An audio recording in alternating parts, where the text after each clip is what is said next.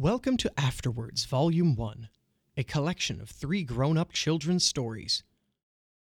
This episode contains explicit language and violence, not suitable for younger listeners. And now, Pipe Dream Theater presents The Mouse and the Cat. Once upon a time, there was a mouse and a cat, and together they lived in a house. How about that? Together, these two were best friends, it is said, and both mouse and cat were extremely well fed.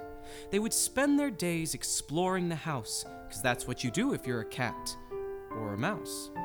And at night, they would share a saucer of milk and cuddle together on pillows of silk, where Mouse would tell stories to Cat. This is true, and Mouse enjoyed all of Cat's listening too What a strange pair are we? remarked Mouse in between, lapping up milk as they shared evening tea.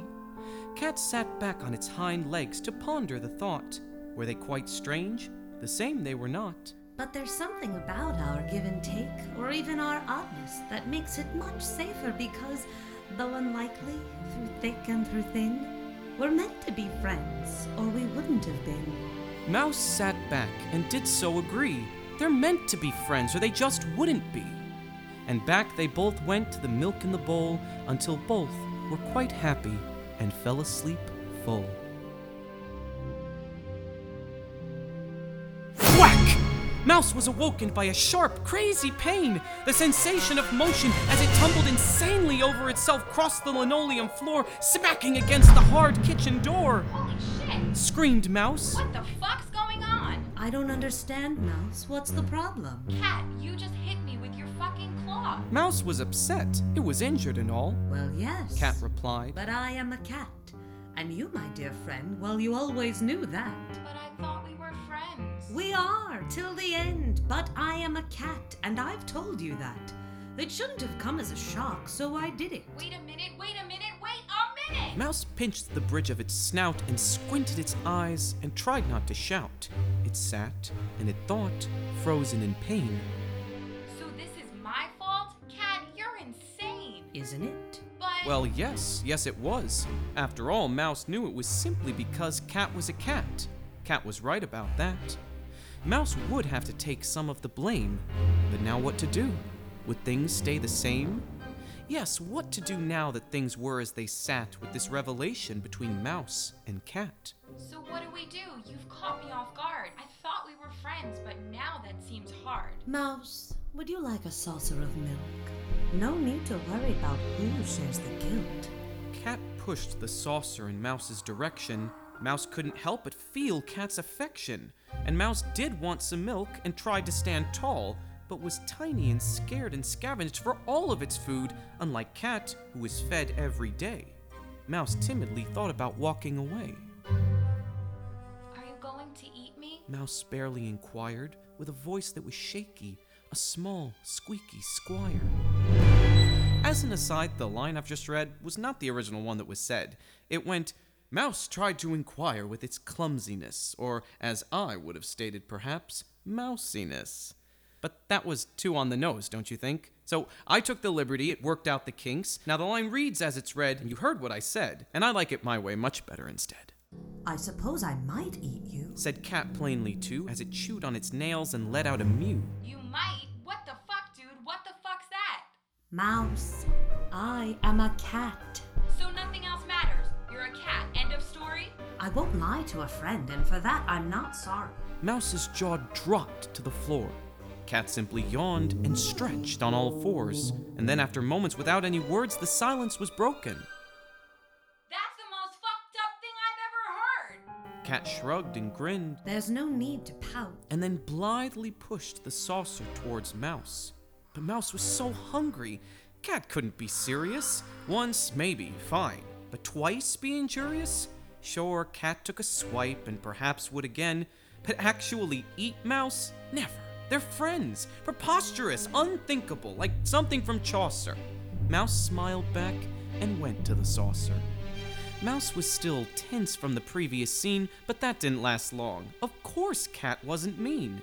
Gingerly sipping, Mouse finished the milk, then Mouse and Cat sat upon pillows of silk. It was time for the stories that Mouse often read, and afterwards Mouse and Cat went off to bed. It was a good night as it drew to an end, and Mouse safely slept, knowing Cat was its friend. And even though Cat spent the entire night snoring, Mouse didn't wake up until the next morning. The sounds of strange laughter finally stirred Mouse's slumber.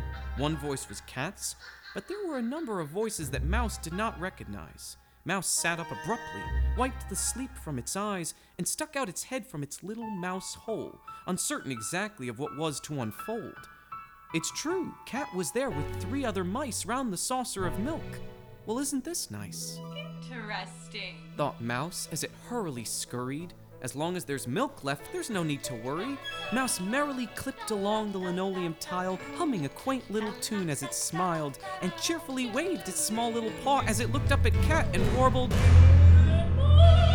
But before it could finish its cute salutation, Cat swiped at Mouse with no explanation, cutting Mouse deep, and again it went sliding into the wall as it yelled and exclaimed.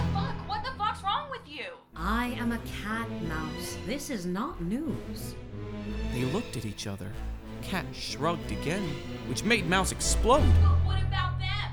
They are not you, so do not compare yourself to them because that is not fair. And again, Mouse sat with its jaw on the floor. I mean, what could it say? There was nothing more. Nothing indeed. How could one reason with logic like that regarding Cat's treason? It was Mouse's fault, for Cat was a cat. There wasn't a doubt whatsoever about that. Mouse did know the risks, but all that it saw was that they got the milk and it got the claw. Mouse returned to its hole, and there it would stay, hour after hour and day after day. And it did. And from its hole, days in and days after, it heard sounds of joy from cats and mice laughter. Mouse grew so thin and sick as it hid all of this time as Cat's friend was wasted. Besides, why come out? What was the use? Cat would hurt Mouse again, this was absolute. So Mouse slept.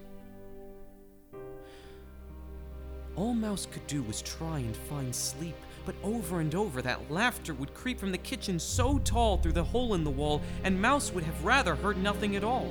And it tried to find silence with thoughts in its head, but one's thoughts can be deafening, or so it is said. Is it something I'm doing that I cannot see that makes Cat behave so different towards me? Cat shares the milk with the mice, and what's more, they never stop laughing. I'm not keeping score, but Cat never laughs like that when it's just us. Am I not as funny, or witty, or what? I feel less important, but I shouldn't compare. Cat loves those mice, and for me, doesn't care. Time passed. Thinner, sadder, more detached Mouse became, but the pain and confusion were only in vain. Mouse thought it would cease, that time heals all wounds, but there was no peace, and time only looms. It thought it would. Mouse really thought that it could move on, and tirelessly tried, but was always proved wrong. It wished somehow the pain would dissolve and the confusion become less important to solve. Tried as it might to block out the noise of these four newfound friends in which Mouse had no choice, until one day, nothing. No sound at all. And then out of the silence, Mouse? Cat gently called. Mouse cautiously peeked out its small, tired head from the hole in the wall to hear what Cat said. Cat, with its bright, shining eyes sitting there, looked down upon Mouse, who tried not to be scared. Mouse, I was worried, you small silly goose. Mouse's voice barely came out from long lack of use. Worried? The question implied Mouse's distrust. Of course. And got milk for us. It'd been so long since Mouse ate a thing, and the offer at hand was really tempting.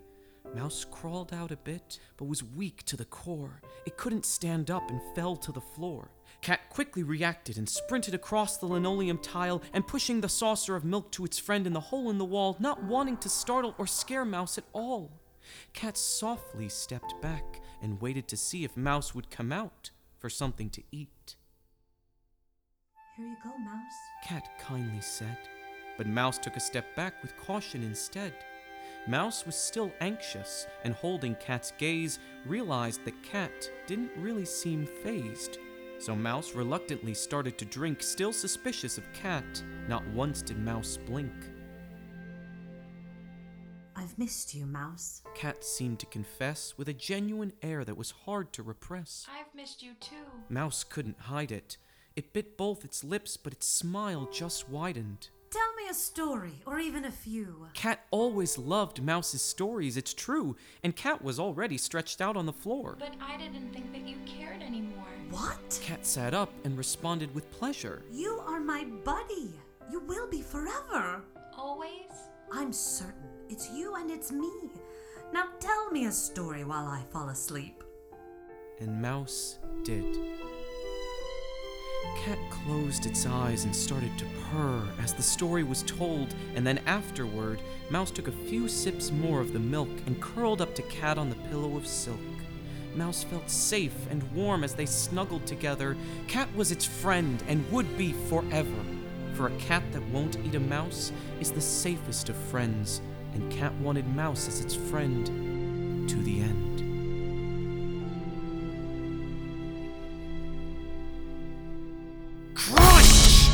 Mouse awoke, screaming and tortured in pain. Was this just a nightmare, or all in its brain?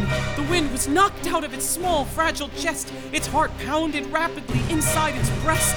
It looked up at Cat, who had ravenous eyes. Blood dripped from its fangs as it tasted demise. Then Mouse looked down at what it thought was a gash, but actually, Cat had bit Mouse in half. Juices spurted over the linoleum floor. Veins were still pumping. It was all guts and gore. Its legs started twitching as if trying to flee with a chaotic rhythm and frightening beat. Cat was relentless and hissed and slashed as it swiped the discarded and foul lower half of poor Mouse who couldn't conceive it and tried to reach out as if to retrieve it. Which, of course, did simply not work. Mouse looked back at Cat, who sat and smirked and licking its chops and snorting it beckoned for the taste of more mouse. Cat was ready for seconds. Mouse knew the pain each move would inflict, but it mustered the strength and violently flipped onto its stomach like a fish on the shore. It writhed and it wriggled and tried to ignore that just one step behind it. Cat creepily crawled. Time moved so slowly. Paused was the brawl as Mouse tried to reach the hole in the wall by dragging its body, although it was mauled. Finally, Mouse could move no more. Cat, with its claw, pinned Mouse to the floor. A pool of mouse fluid started to drown it. The darkness caved in and coldness surrounded. Mouse coughed and sprayed blood as it tried not to choke and released all its pain, but its heart was still broken. Its eyes filled with water, these strong, salty tears Mouse couldn't hold back, assaulted by fears. It stretched out its hand towards its tiny mouse home, just inches away, the throw of a stone. If Mouse had just reached that shadow of cover, the story would differ. Mouse wouldn't have suffered. Alas, Mouse did not, and so in the end, Mouse struggled to turn and look up at its friend. Why? Cat simply grinned and gave Mouse a pat. Because I am a cat. You always knew that.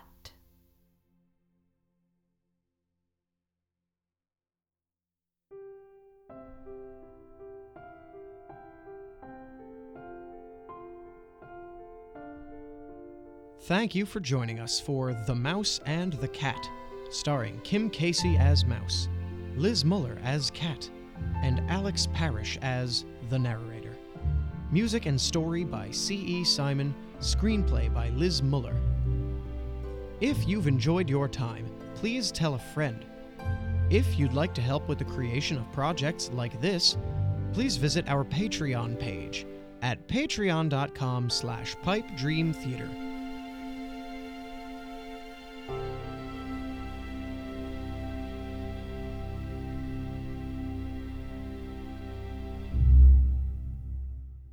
Coming up next, the conversation afterwards, a follow up discussion on the mental health issues present in each episode of Afterwards. We delve into the feelings and experiences of the characters and how they relate to our everyday lives, while offering a bit of comedy, love, and support. be good to each other all the days of the year. We'll see you afterwards.